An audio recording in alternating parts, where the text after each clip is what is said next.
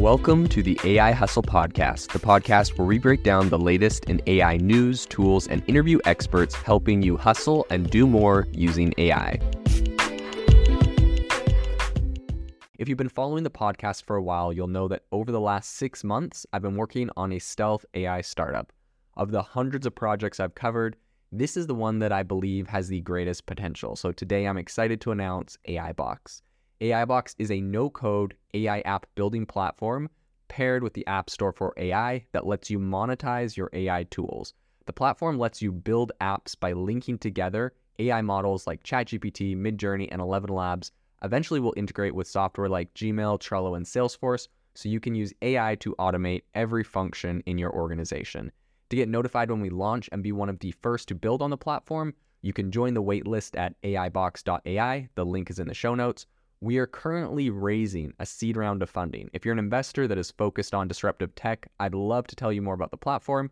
You can reach out to me at jaeden at aibox.ai. I'll leave that email in the show notes. Microsoft has a big announcement that many believe is set to launch the Bing chat into the, I don't know, into this atmosphere. It's, it's going to essentially be a really big move for Bing chat as they are now integrating this into enterprise. They're making a very big enterprise play. So, Today on the podcast, we're going to be diving into what exactly Microsoft is doing, what their plans are with this Bing chat, and how we think this is going to impact AI in enterprise. So, the big story here is that Bing's, uh, it, essentially, they're making what is called Bing Chat Enterprise. And they took the wraps off of their business centric chatbot at this annual Inspire conference they recently did. You know, it's the same conference that they announced they would be uh, having Meta's new Llama 2 model on Microsoft Azure is like the preferred kind of cloud platform.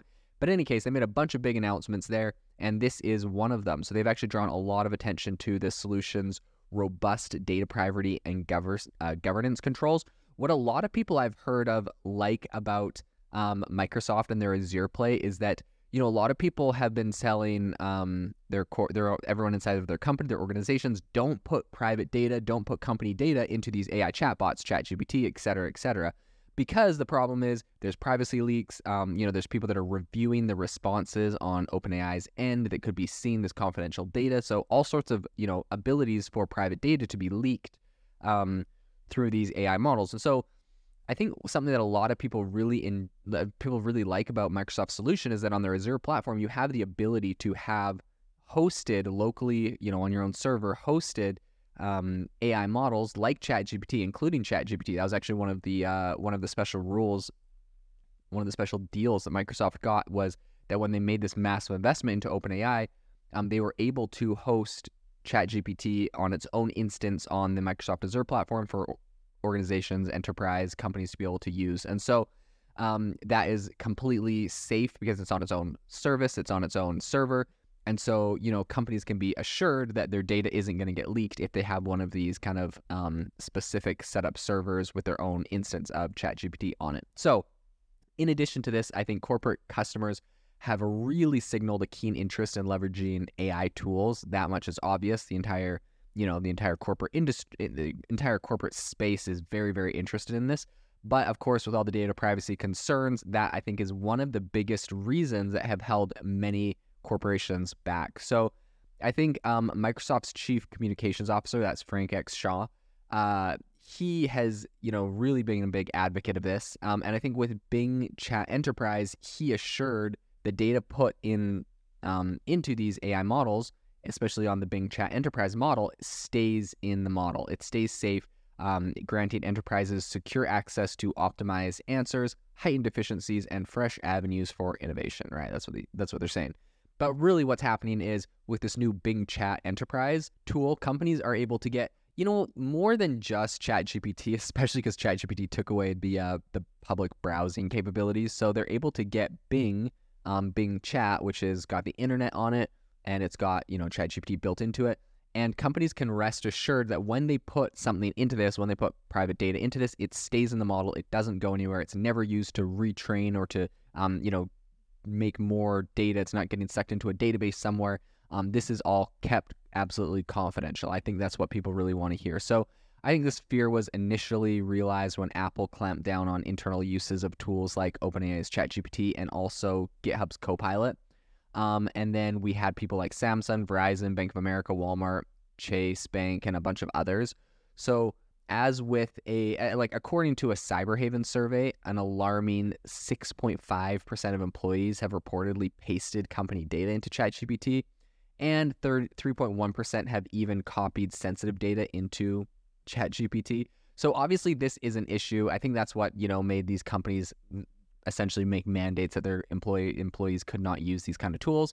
But apart from you know really tightened data controls i think bing chat enterprise parallels Bing Chat's functionality. So, launching in preview mode, it can respond to queries with text, graph, charts, and images. It can even generate messaging for, for a new product or make product comparisons using sensitive data such as um, product specs and pricing, right? So imagine Apple's going to be launching the new version of the iPhone and uh, they need some sort of spec pricing overview or whatever for their website. Obviously, Apple's a big enough company that you should probably just hire a person to manually do this. But you can think other companies, let's say a smaller company with something that's sensitive data, they don't want to release this. They can now actually use ChatGPT to generate this kind of content without worrying that this data, that the information, that the specs is going to get leaked or could be leaked. You know, it's not necessarily everyone's worried that this definitely is going to get leaked. This information definitely is going to get out there but it's kind of just a worry that like it's possible, like this might get leaked, this might go out there. So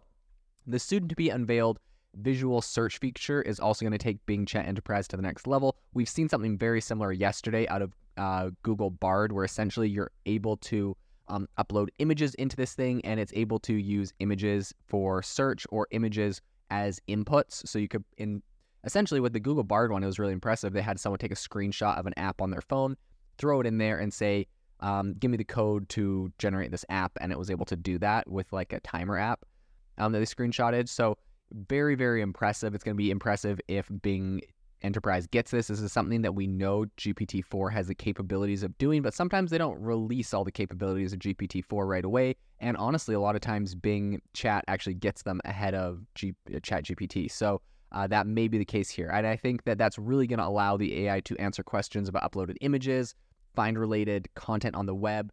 Uh, visual search started rolling out today in Bing Chat. I'm assuming they're doing this because you know Google Bard did it yesterday, so now all of a sudden they're like, boom, we can't be behind the you know, behind the ball. Let's launch it today, and that's going to be on mobile and also web platforms, which I, which I think is going to be great. So. Microsoft's consumer chief marketing officer, that's Yusuf Mehdi, and also Jared Spataro, who is a CVP of modern work and business apps really they detailed the workings of visual search in a blog post but essentially it just allows users to upload images and scour the web for related content bing then understands the image context interprets it and answers different questions about it. So bing chat enterprise will be accessible whenever bing chat wherever bing chat is supported. So you know bing.com slash chat i think is where most people get that. Microsoft's edge browser has a little sidebar for it. Um, but soon it's also going to be with Windows Copilot, which is a brand new feature that is going to be brought to all new Windows devices. So subscriptions are free for Microsoft 365, E3, E5, Business Standard, Business Premium customers. And also a standalone offering is going to be available for $5 per user per month in the future. Um, I think automatic activations of Bing Chat Enterprise is triggered once an employee logs into Bing using their organizational Microsoft account. So I think there's an increasing pressure to cash in on viral AI chatbot technologies like Bing Chat, which reportedly cost OpenAI tens of millions in processing. I think someone calculated around $63 million just to train GPT-4. Now, of course, they have all the compute that has to run every single time you ask a question. It's costing them money.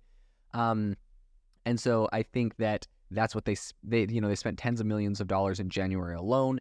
And then meanwhile, um, some people are saying that uh, financial experts are predicting that Bing Chat, powered by OpenAI's ChatGPT 4 model, needs a massive 4 billion infrastructure investment to really cater to all Bing users' queries. So I think that's going to be pretty massive, of course.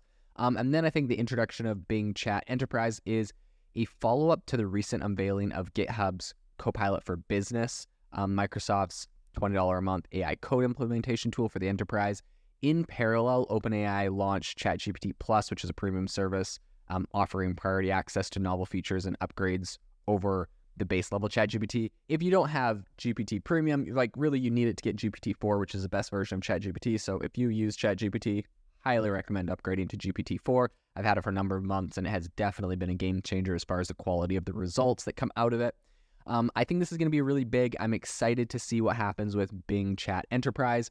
Um, how this pushes the area for the, the industry forward, essentially by allowing more com- more companies and enterprises to um, engage with AI chatbots. I think this is going to be massive, and I think this is going to be really big implementa- uh, implications for the entire industry as more people essentially are onboarded and are going to be using these tools on a regular basis. If you are looking for an innovative and creative community of people using ChatGPT, you need to join our ChatGPT creators community. I'll drop a link in the description to this podcast. We'd love to see you there where we share tips and tricks of what is working in ChatGPT. It's a lot easier than a podcast as you can see screenshots, you can share and comment on things that are currently working. So if this sounds interesting to you, check out the link in the comment. We'd love to have you in the community. Thanks for tuning in to the AI Hustle podcast. If you could do us a massive favor, we would really, really appreciate it if you could leave us a review wherever you get your podcast. This helps people find the podcast, it helps people know this is a good place to go, and we would really, really appreciate it as it helps us continue to bring on incredible guests and share incredible content for you to listen to.